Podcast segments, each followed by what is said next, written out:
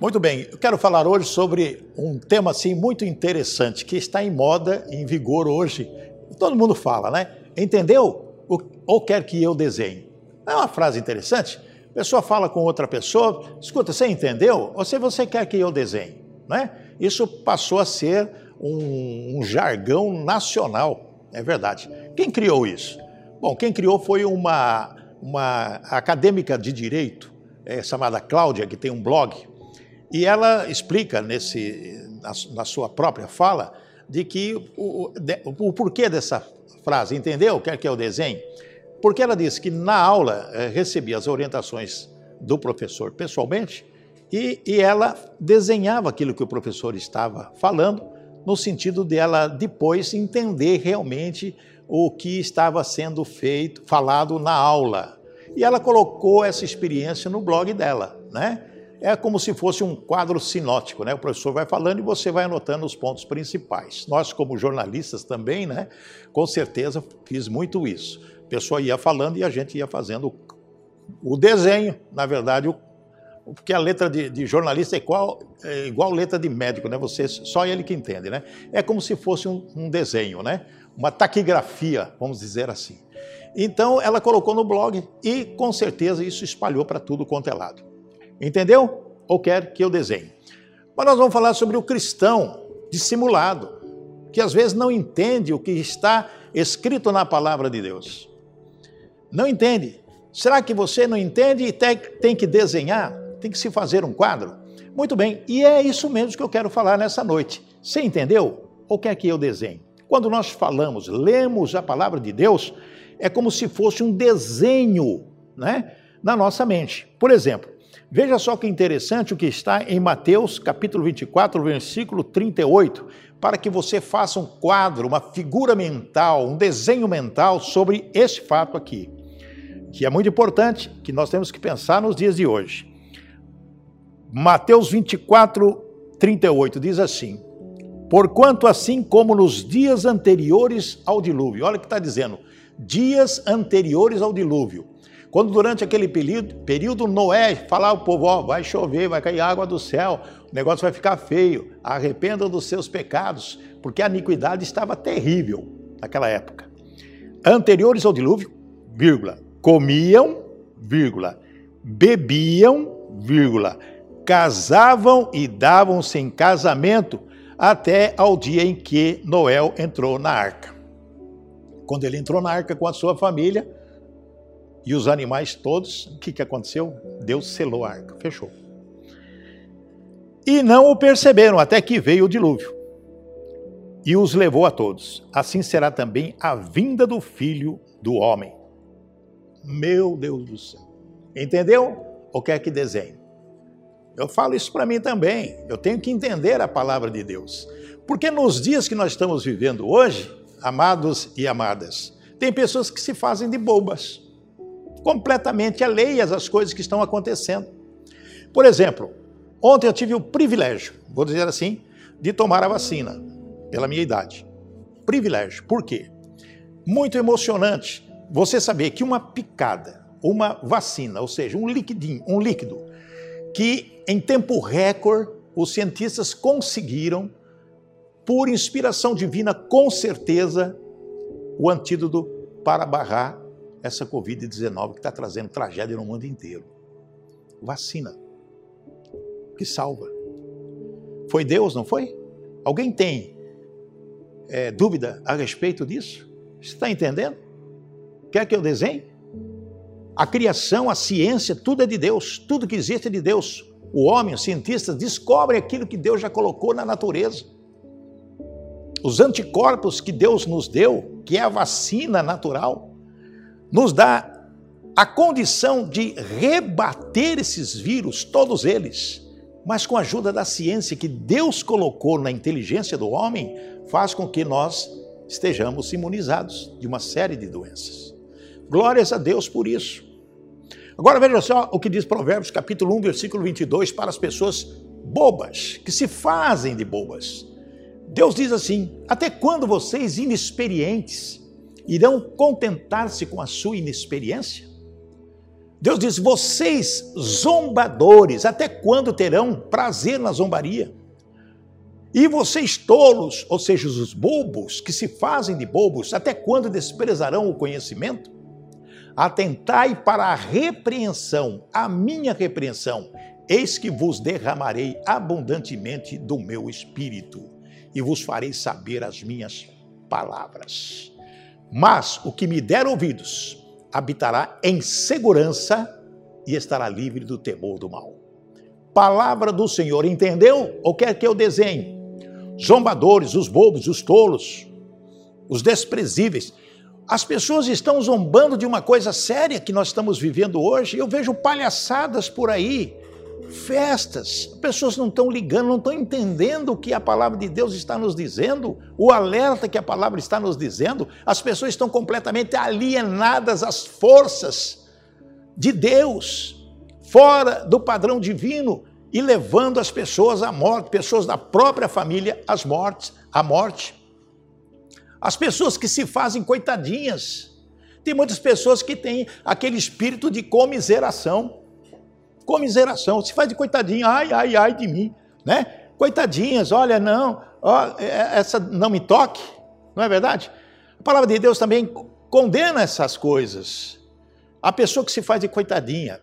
Vocês estão lembrados, é, lá quando Deus tirou do Egito, livrou aquelas pessoas do Egito, da escravidão, da fome, de uma série de situações, e foram para o deserto. Começou a vir, lógico, as dificuldades. Eles se fizeram de coitadinhos. Em Êxodo capítulo 14, versículo 11 e 12, eles disseram a Moisés: Será que não havia sepulturas no Egito? Por que você nos trouxe para morrermos aqui no deserto, se fazendo de coitadinhos? Ai, tadinho de nós, né? Veja só o que você fez, Moisés, nos tirando do Egito. O que foi que lhe dissemos no Egito? Deixa nós aqui, deixa nós em paz. Pedimos que nos deixasse em paz, trabalhando como escravos para os egípcios. Olha só, que coisa mais absurda. Pois é melhor ser escravo dos egípcios do que morrer aqui no deserto. Tiveram a pachorra de falar isso questionar isso. Bom, Deus tomou conta dessa situação. Tem muitas pessoas que se faz de coitadinhas aí, né? De coitadinhas, se reclamando daquilo que Deus deu para você. Aliás, reclamando daquilo que Deus dá para você hoje: o alimento, o oxigênio, a saúde, tudo.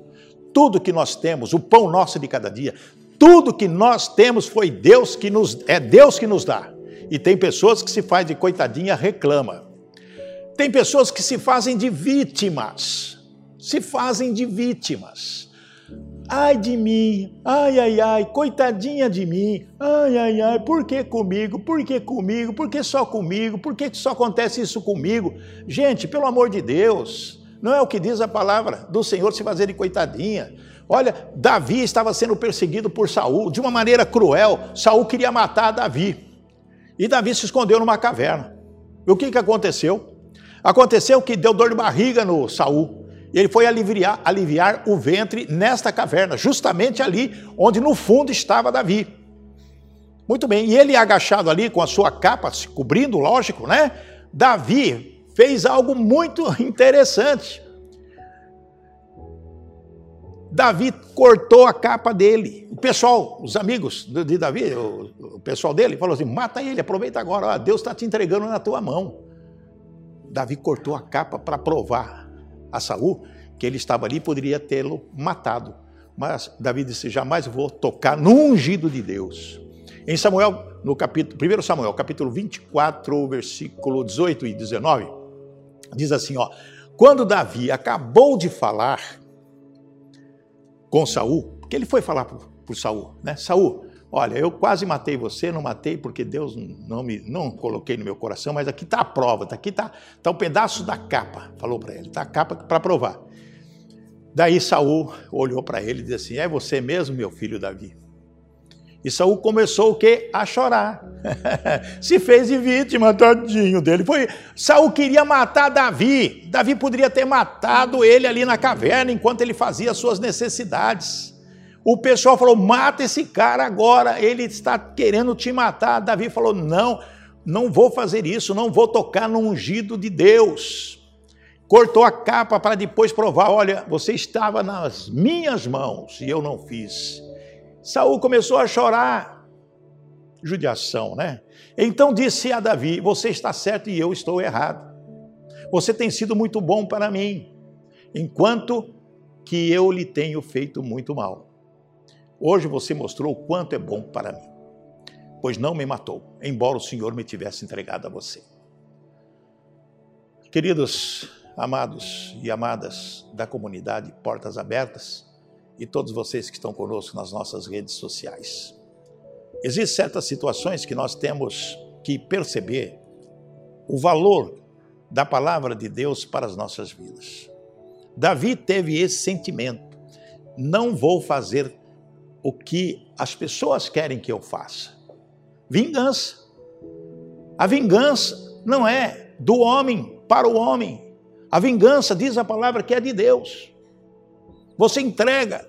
A palavra Jesus mesmo disse, lá no Sermão do Monte, amai os vossos inimigos e orai por aqueles que vos perseguem. Puxa vida, será que eu não vou entender essa palavra? Vou ter que desenhar, alguém vai ter que desenhar para me entender? Que nós devemos amar e devemos orar por aquele que nos persegue, porque a vingança de Deus, e Deus vai cuidar dessas pessoas. Davi tinha essa consciência, mas mesmo assim, fazendo isso, salvando ou preservando a vida de Saul, depois houve a perseguição, mas Deus cuidou do, do Saul, todo mundo sabe disso. É hora de entender a vontade de Deus para a nossa vida. Está na hora de a gente começar a começar, não, já deveria ter feito isso há muito tempo, né? Entender a vontade de Deus para a nossa vida. Mas temos que vencer os obstáculos na vida de fé Preste atenção no que eu estou dizendo. Temos que entender isso. Temos que vencer os obstáculos na vida de fé, através da palavra de Deus, que é a coisa mais importante que nós temos na vida. Por exemplo, as raposinhas que devastam, devastam os vinhedos. Em Cantares, né, está lá sobre as, rapaz, as raposinhas, né, em Cantares de Salomão, né? Apanhai-nos as raposas, as raposinhas que fazem mal às vinhas, porque as nossas vinhas estão em flor. Por que esse exemplo das raposinhas? Todo mundo sabe que raposa ela é astuta. A raposinha é astuta e um perigo. Elas atacavam as vinhas, porque naquela época as vinhas era a fortuna, era o maior bem é, de herança familiar naquela época passava de geração em geração as vinhas. Era o, o futuro de uma geração inteira. Né? O vinho, a uva, a fruta, etc. E as raposinhas entravam lá para destruir tudo. Muito bem, quando nós falamos que nós devemos entender a palavra de Deus, quem são as raposinhas que estão infiltradas, entrando nos seus negócios, na sua família? Quem são essas raposinhas? São os malfeitores, são os bandidos, são os facínoras, são as pessoas do mal, são as pessoas zombeteiras, são as pessoas que vivem exclusivamente para destruir a sua vida, destruir os seus negócios e tirar a sua paz e o seu relacionamento com Cristo. Cuidado com essas raposinhas que estão infiltradas em toda a sociedade. Nós temos que entender a palavra de Deus para nos livrar delas. Outro ponto: sono e preguiça. Quantas pessoas estão com sono hoje? Quando eu falo sono, é realmente cochilando. As coisas estão acontecendo e a pessoa está cochilando. As pessoas sabem que tem que fazer alguma coisa para melhorar a sua vida, o seu relacionamento com as pessoas e o seu relacionamento com Deus, mas estão com preguiça de ler a Bíblia, preguiça de procurar a palavra de Deus, o consolo, quando nos momentos difíceis você procurar a palavra de Deus, se alicerçar nela, o seu socorro está aqui. Provérbios 6,10 de Salomão disse: Um pouco a dormir, um pouco a cochilar, um pouco a repousar de braços cruzados. O que, que pode acontecer quando as pessoas estão nessa situação? Assim sobrevirá a tua pobreza como meliante e a tua necessidade como um homem armado. Pobreza, meliante, sendo assaltado, assaltado o seu intelecto, os seus sentimentos, as suas boas ações, é retirada pelo capeta, pelo diabo, pelo satanás, entendeu? Entendeu?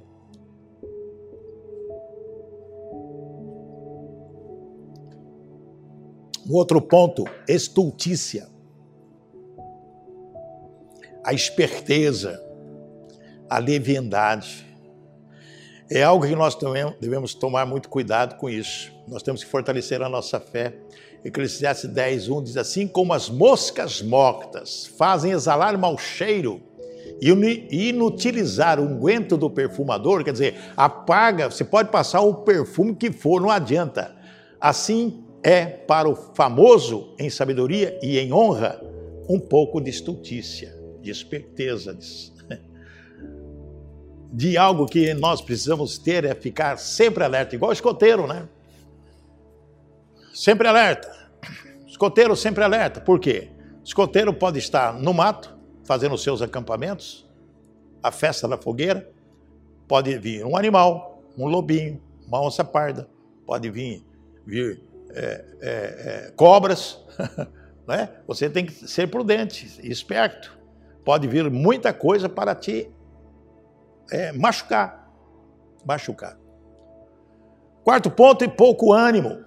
Pessoa tem pouco ânimo, está completamente desanimadas. Quantas pessoas estão desanimadas e descrentes de que Deus pode fazer algo muito importante na sua vida, pode resgatar as suas finanças, resgatar o seu humor, porque tem muitas pessoas mal-humoradas, resmungando, reclamando, murmurando, tirando a paz de pessoas, tirando a paz da família, tirando a sua própria paz, vivendo num desconforto emocional muito grande e terrível.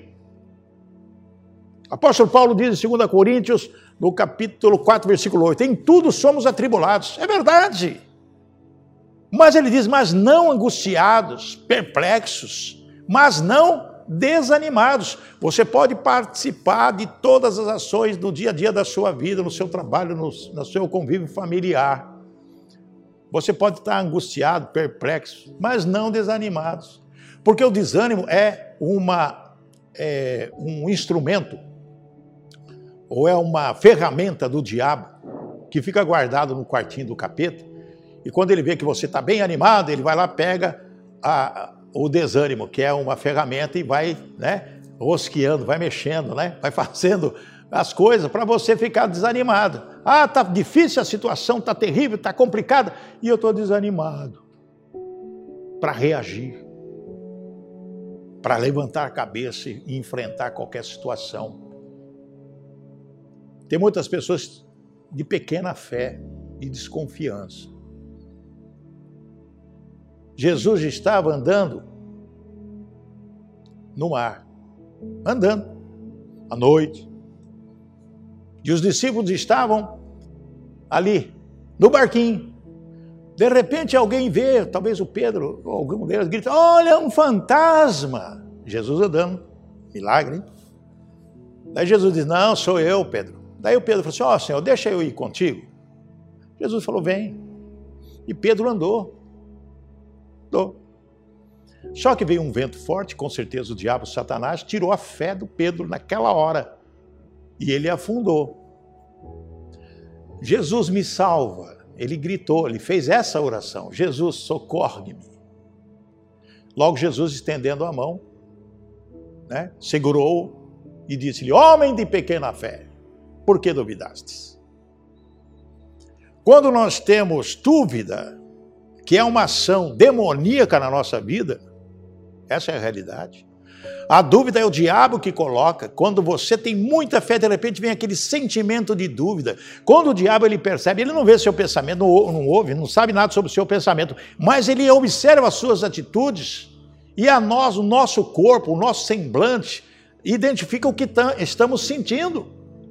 Quando você está alegre, sorrindo, seus olhos sorriem, o seu rosto, né? Ilumina. Quando você está triste, angustiado, preocupado, você fica cabisbaixo, a sobrancelha cai, a, a, a, sua feição fica tétrica. E você começa a ter dúvida a respeito das coisas. Aí o capeta vai usar exatamente essa ferramenta do desânimo para tirar você do foco das coisas de Deus. Precisamos estar alertas, entendeu? Está desenhando o quadro aí na sua cabeça, para que você não esqueça o valor que tem a palavra do Senhor. Né? Agora vamos falar de um pequeno órgão, a língua. Oh, meu pai do céu, né? A língua.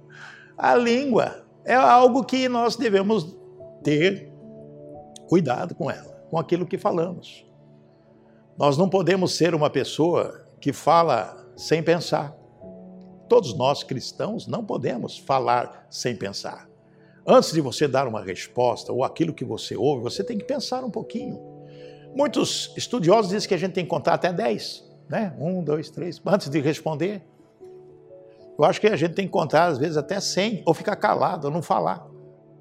Antes de refletir aquilo para que você possa dar uma resposta. Tem muitas pessoas que dizem assim: olha, eu tenho a resposta na ponta da língua. Quer dizer, fala sem pensar e acaba falando besteira. Acaba falando o que não deve. Acaba com essa atitude criando tragédia futura para a vida dela mesma. Ou ofensa, calúnia, difamação, uma série de situações. O apóstolo Tiago nos informa que assim também a língua é um pequeno membro, é verdade. E gloria-se de grandes coisas. Vede com um grande bosque um pequeno fogo incendeia. Isso quer dizer o seguinte: a sua língua é pequenininha, mas ela pode ser uma faísca de fogo se você jogar um fósforo ali num lugar seco, vai incendiar a, a, o bosque inteiro, a floresta. A língua é da mesma forma, de, de acordo com aquilo que você fala, né, que você expressa para as pessoas, pode trazer um problema sério. Podemos falar do quê? De fofoca? Podemos falar de fofoca, né? As pessoas ficam falando, falando, falando, falando, vai incendiando, né? Uma meia verdade pode trazer transformar numa grande mentira e isso atrapalhar a vida de pessoas, de famílias. Coisa terrível. Podemos falar também do pouco amor. Pouco amor, pouco amor. Nós sabemos e entendemos que Deus é amor. Tudo ele fez por amor. E Deus amou o mundo de tal maneira que deu o seu Filho unigênito, para que todo aquele que nele crê não pereça, mas tenha a vida eterna, por amor. O maior mandamento: amai-vos uns aos outros assim como vos amei. Esse é o mandamento, o amor. Mas as pessoas estão com pouco amor, ou nenhum. Em Lucas capítulo 7, versículo 47, diz: Por que por isso te digo que os seus muitos pecados lhe são perdoados, porque muito amou. Mas aquele a quem pouco é perdoado, pouco ama. O amor tem que ser a essência da nossa vida, tem que ser o principal, amar a Deus sobre todas as coisas e o próximo como a ti mesmo. Foi Jesus que nos ensinou.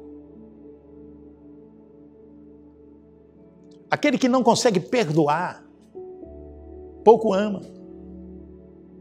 Tem muitas pessoas que falam, ah, eu perdoo, mas não esqueço. Não, Deus perdoa e esquece, apaga o seu passado de ruínas, de transtornos, de tantas situações terríveis. Deus apaga tudo.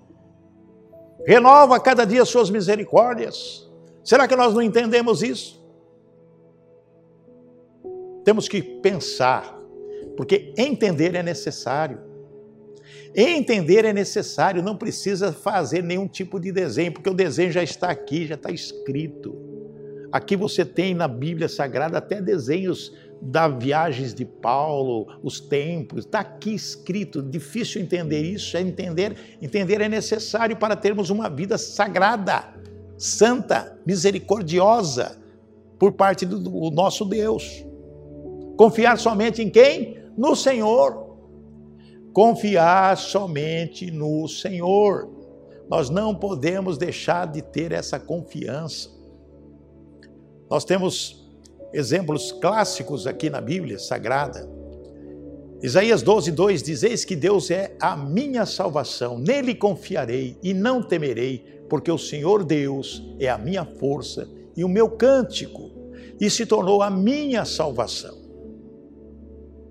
Amados, a coisa mais linda do mundo é quando nós temos consciência de que o amor de Deus está em, em nós porque Ele nos criou, nos salvou, nos dá recado de orientação através da palavra. O que está acontecendo nesse mundo não é novidade para ninguém, para nós cristãos não é novidade, está escrito.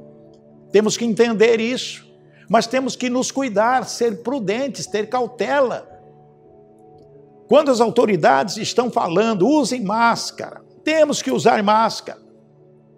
Distanciamento social é importante porque o vírus ele circula no espirro, numa tosse, num contato. Usar álcool em gel para matar o vírus é regras, é regras. Distanciamento social que não está acontecendo porque muita gente estão nos feriados aí, é, feriado entre aspas, né, nos lockdown, nos recolhimentos, nos toques de recolher, estão fazendo o quê? Se ajuntando, a gente tem visto na televisão aí, as pessoas com festa, cassinos clandestinos, festas clandestinas, aglomerações de tudo quanto é jeito, em casa, na família, em tudo quanto é jeito, e a pessoa morrendo. E muitos morrendo. Por quê? Porque não estão entendendo. Se nós temos, amados, presta atenção, 70 milhões de evangélicos no país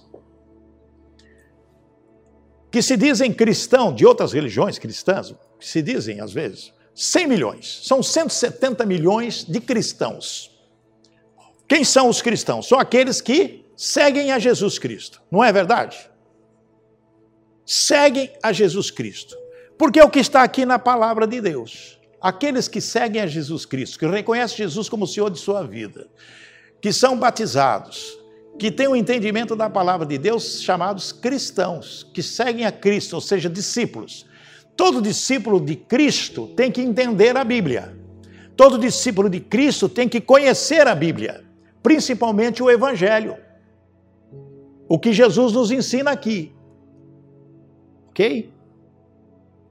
170 milhões no Brasil, numa população de 210 milhões. Quantos desses 170 milhões estão nas baladas, estão nos aglomeramentos, nas aglomerações, estão sem não usa máscara, não álcool não se cuida? Quantos milhões nesses 170 milhões de cristãos que tem que ter a palavra como, como o, o, o, o seu mapa, o seu dicionário, o seu caminho? Desses 170 milhões, quantos estão cumprindo aquilo que a palavra de Deus nos ensina e a orientação do, da saúde, do Ministério da Saúde, para se guardar, se resguardar? Quantos? Diz a palavra: amará ao Senhor será nossa força. Amar ao Senhor será nossa força. Eu te amarei, ó Senhor, fortaleza minha. Devemos guardar sua lei e preceitos. É uma ordem bíblica. Guardar os mandamentos, cumprir os mandamentos, não só ouvir, mas praticai. Devemos guardar a sua lei. Quando nós observamos essa situação, nós ficamos perplexos de que as pessoas não estão entendendo. Salmo 119, 44 diz assim: Observarei de contínuo, né? Sempre, a tua lei para sempre e eternamente. De contínuo. E o versículo 45 diz: E andarei em liberdade, pois busco os teus preceitos. Quando nós buscamos os preceitos de Deus, nós temos liberdade de ação, de fazer aquilo que é necessário fazer, para que nós possamos realmente viver com Deus. Andaremos na presença do Senhor andaremos na presença do Senhor. E quando nós andamos na presença do Senhor, nós somos abençoados, recebemos a orientação de Jesus, que está aqui na Bíblia, e te, seremos prudentes, com muita cautela, observando as regras de segurança, de biossegurança. Amados, entenderam? Estão entendendo o que eu estou dizendo? Nós temos que fazer a nossa parte individualmente para proteger a nós mesmos e a nossa família e a comunidade que nós vivemos. E orientar aqueles que nós podemos orientar. Ministrar a palavra a quem nós podemos ministrar. O Salmo 116, 9: Andarei perante a face do Senhor na terra dos viventes. Nós temos que honrar o nome de Deus, porque somos o que? Cristãos. 170 milhões de pessoas se dizem cristãs. 170, segundo dados do IBGE, não estou inventando não, dados do IBGE, numa população de 210 milhões. Uma nação cristã. Mas obedecemos, estamos honrando o nome do Senhor como cristãos. Eu sou cristão.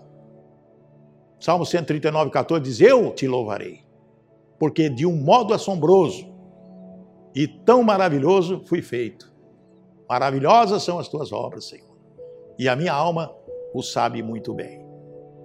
É o reconhecimento que as, foi uma sombra a nossa criação, que Deus nos fez, nos formou com todas as características de semelhança a Ele. Oh, meu Deus, muito obrigado, Pai, por isso. A minha alma sabe, eu sei muito bem do, como que eu fui feito e o que eu tenho que fazer segundo o Evangelho. Jesus não veio à toa para mim, não, e eu tenho certeza, para os 170 milhões de, de cristãos, também não. Ou pelo menos alguns milhares ou milhões não estão entendendo o que está dizendo a palavra de Deus. O alerta. Agiremos sabiamente. De que maneira nós podemos agir sabiamente? observando a palavra de Deus de uma maneira real, uma maneira construtiva. Portar-me-ei com inteligência no caminho reto, diz o Salmo. Quando virás a mim? Andarei em minha casa com um coração sincero. Gente, nós temos que entender isso. Na minha casa, no, na minha comunidade, aonde eu estiver, eu tenho que estar com o coração sincero diante de Deus, buscando a Deus, clamando a Ele, todos os instantes da nossa vida. A palavra de Deus não pode ser vã na sua casa, na sua família. Ela tem que ter um alicerce no seu coração, você firmado na rocha que é Jesus Cristo, nosso Senhor. Se você não fizer isso, você vai estar numa situação muito difícil como cristão. Entendeu o que é que eu desenho? Existem três posições nossas que nós temos que entender e desenhar na nossa mente. Três posições. A primeira é a palavra de Deus na nossa vida, na nossa mente, no nosso coração. Quando o salmista diz: Ó, guardei tua palavra no meu coração para não pecar contra ti. É isso aí. E lâmpada para os meus pés é a tua palavra. Então, a palavra de Deus. Nós temos uma passagem aqui que eu quero considerar muito importante, que está em Mateus, no capítulo 15 de Mateus, é, Mateus 15, você pode abrir sua Bíblia se estiver nos acompanhando, que é muito interessante, que eu quero falar sobre a palavra de Deus, tá? Sobre a palavra que é da mulher cananeia. É, Mateus capítulo 15, versículo 21. Muito bem. Jesus estava com os seus discípulos lá na Galileia. De repente ele deu por si, falou: vamos sair daqui. Né? Ele foi para um país estrangeiro. Está no versículo 21. E partindo Jesus dali, foi para as partes de Tiro e de Sidom, quer dizer, um outro, um outro país, um outro, outro, uma terra estrangeira. E eis que uma mulher cananeia que saíra daquelas cercanias, clamou dizendo: Senhor, olha a palavra, Senhor, reconhecimento que Jesus Cristo, Senhor, filho de Davi, uma mulher cananeia, sírio-fenícia, não era lá da terra dos judeus, de outra, outra, outra, outro povo, reconheceu o que? A soberania de Jesus. A palavra, filho de Davi, tem misericórdia de mim que minha filha está miseravelmente endemoniada. Vocês podem entender o desespero dessa mulher, vendo uma filha endemoniada com o capeta, se batendo para lá e para cá, espumando a boca, coisa terrível. Ela ouviu falar de Jesus lá na Galileia. Ela ouviu falar de Jesus e reconheceu Jesus como filho de Davi. Tenha misericórdia de mim, minha filha está endemoniada. miseravelmente. Meu pai do céu. Sabe, que estava no, no, no, chão, no lixo. Miserável, no lixo. Coisa trágica. Mas ele não lhe respondeu palavra. Quer dizer, Jesus ignorou essa moça, essa mãe desesperada. Ignorou. E os seus discípulos, chegando ao pé dele, rogaram-lhe, dizendo: Despede-a, que vem gritando atrás de nós. Imagina o desespero dessa mulher atrás de Jesus Cristo, seus discípulos gritando: Tenha misericórdia de mim, tenha misericórdia de mim. Que oração essa mulher estava fazendo? Ela não desanimou, ela não desistiu, ela não se fez de boba, ela não foi tola, ela não se deu de coitadinha e nem de ser vítima.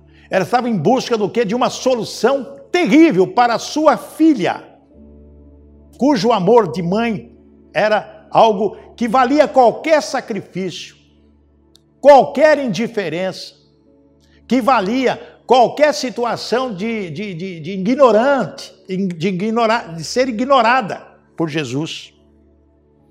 E ele respondeu, disse: Eu não fui enviado senão as ovelhas perdidas da casa de Israel.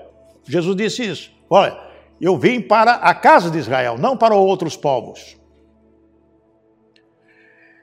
Veja só a atitude dessa mulher que não desanimou perante a negativa de Jesus e a, a, a situação que ele ignorou. Então chegou ela e o adorou. Dizendo, ela foi aos pés de Jesus, o adorou, dizendo: Senhor, socorre-me. Como última tentativa de solução para o seu caso. Chegou até a presença, humildemente, humildemente, nos pés de Jesus: Senhor, socorre-me. Ele, porém, respondendo, disse: Não é bom pegar o pão dos filhos e deitá-lo aos cachorrinhos. Ele está se referindo que o que ele poderia oferecer era, era somente a quem? Ao povo de Israel. Ao povo de Israel, a sua gente, a sua terra. E ela disse sim, ela reconheceu o que ele disse, ela soube o que ele disse. Senhor, sim, Senhor, mas também os cachorrinhos comem das migalhas que caem da mesa dos seus senhores. Olha só, olha só a percepção divina que essa mulher teve na hora. Ou seja, uma fé ínfima, uma fé realmente fantástica, uma fé ágape. Uma fé divina. Então respondeu Jesus e disse: Ó oh, mulher, grande é a sua fé. Seja isso feito para contigo como tu desejas. E desde aquela hora a sua filha ficou sã. O que, que traz para nós isso aqui é amor. E por que? Alguém pode perguntar, mas por que Jesus demorou tanto para ver a fé dela? Até onde ia a fé dela? Deus, Jesus, quer ver até onde vai a sua fé. Você vai desanimar no primeiro obstáculo? Você vai desanimar? O que Deus tem para você e tra traz para nós é a palavra santa e bendita que nós devemos entender e cumprir. O segundo ponto é, são os frutos. Os frutos. Os frutos está em Gálatas, no capítulo 5, versículo 22. São o fruto do Espírito. Amor, está em primeiro lugar. Alegria, a paz, longanimidade, benignidade, bondade, fé, mansidão e temperança. O autodomínio, a fé, a esperança. Tudo isso. Mas o primeiro é o amor e a alegria e a paz. Entendeu? Terceiro ponto é a oração. É a oração. Palavra, fruto, que é a essência do fruto do Espírito de Deus, todas elas, as nove e também a, a oração, que nós podemos destacar aqui em 2 Crônicas, no capítulo 7, no versículo 14, cujo Salomão ouviu de Deus. 7,14. Eu sei. E diz assim: Se o meu povo, que se chama pelo meu nome, olha Deus falando, né? Se humilhar, primeiro vem a humilhação. Se, humilhação não, se humilhar, ou seja, uma situação de ser humilde ao extremo. Se humilhar e orar. Aqui está o ponto fundamental: orar. Orar, buscar, clamar. E buscar a minha face, ou seja, alicerçado na palavra, com o fruto do Espírito, palavra, fruto do Espírito e oração. Buscar a minha face e se converter dos seus maus caminhos. Parar de fazer o que está fazendo de errado aglomeração, descumprindo as ordens eh, governamentais, descumprindo a palavra de Deus que nós devemos obedecer, se converter, sair fora dos maus caminhos, então eu ouvirei dos céus. Deus vai ouvir a sua oração, perdoarei os seus pecados e sararei a tua terra, vai curar a terra desses males que nós estamos vivendo. Está na palavra, entendeu? precisa desenhar alguma coisa, está escrito, explícito na palavra de Deus. Temos que fazer isso. Palavra, fruto do Espírito na nossa vida e orar e clamar para que nós possamos viver nesse mundo que nós estamos vivendo até a volta de Cristo, que não está demorando, não, em breve. Amém? Glórias a Deus. Quero orar agora por você, pela sua família, por todos nós, pelo país por essa situação pandêmica do mundo inteiro e que Deus possa ter misericórdia de nós. As pessoas que pediram oração, estamos incluindo também, para que nós possamos, pelo menos nos momentos que estamos vivendo, ter a proteção de Deus nas nossas vidas. Orem comigo. Pai querido, neste momento que ouvimos a tua palavra, que nós devemos entender de que temos que fazer a nossa parte alicerçada no amor, no amor, no amor ao próximo, mas principalmente o amor a Ti, que nos ofereceu Teu Filho unigênito para que nós possamos ter fé nele, crer nele e ter a vida eterna, essa vida que o Senhor tem preparado para nós. O Pai, nós sabemos que nem todas as pessoas entendem a Tua palavra ou não querem entender, se fazem de ignorantes. Mas, Pai, tenha misericórdia dessas pessoas, em nome de Jesus. Nós pedimos agora, tenha misericórdia das pessoas que não estão entendendo a tua palavra, que estão desconsiderando a tua palavra, que se dizem cristãos, mas não aplicam na vida aquilo que a palavra nos ensina. Ó oh, Pai, tenha misericórdia dessas pessoas que estão entubadas nos hospitais, milhares de pessoas, Pai Traga o renovo, a cura, Pai, em nome de Jesus, que essas vacinas possam realmente ser eficazes e que as pessoas possam ser imunizadas, que possam colocar no seu coração a importância de seguir a tua palavra, de orar, de buscar ao Senhor, de estar com o coração o fruto do Espírito Santo, praticando o fruto do Espírito Santo, tendo amor, bondade, tendo alto, é, alta é, é, é, temperança, Senhor, ou seja, autocontrole de todas as coisas, sendo fiéis a Ti de uma maneira verdadeira. Ó oh, Pai, em nome de Jesus, eu quero que o Senhor abençoe as pessoas que perderam seus queridos entes queridos, Pai, que estão nesta desilusão, Pai, pessoas que perderam famílias inteiras. Traga o conforto no coração e proteja essas famílias, Senhor. Proteja todas as pessoas, Pai, que estão trabalhando na área de saúde, todas as pessoas que estão trabalhando, os médicos, enfermeiros, auxiliares, voluntários, Pai, o pessoal da segurança pública, os trabalhadores que não têm como fazer se não ir trabalhar, mas se colocando em risco, Pai. Proteja com o sangue do Senhor Jesus, Pai. Proteja essas pessoas que estão pedindo oração, Pai. Em nome de Jesus, nos ajude, Pai, a sair dessa situação. Estamos clamando ao Senhor, milhares e milhões de crentes estão no mundo inteiro orando, te buscando pedindo socorro, Pai. Ouça nossas orações, Pai, em nome de Jesus. Não leve em consideração nossos pecados, não leve em consideração nossos deslizes, não leve em consideração nossas fraquezas. Ó oh, Pai, nos fortaleça, Pai, no teu Santo Espírito, emocionalmente, fisicamente, trazendo a cura, a, a cura emocional, física, Pai. Em nome de Jesus nós pedimos, porque nós precisamos do Senhor nesse momento. A nação está clamando pelo Senhor, o país está clamando pelo Senhor, as igrejas estão reunidas clamando pelo Senhor. Ó Pai, em nome de Jesus nós pedimos, repreenda esse espírito de morte, repreenda esses, esse demônio desse coronavírus e as outras enfermidades, doenças, peças que existem nesse mundo. Que o Senhor possa anular pelo sangue de Jesus Cristo, nós clamamos e oramos e agradecemos, já tomamos posse da vitória, em o nome de Jesus. Amém, amém e amém. Amados, que o Senhor te abençoe e te guarde, que o Senhor faça resplandecer o rosto sobre ti, que o Senhor tenha misericórdia de ti, que o Senhor sobre ti levante o seu rosto e te dê a paz.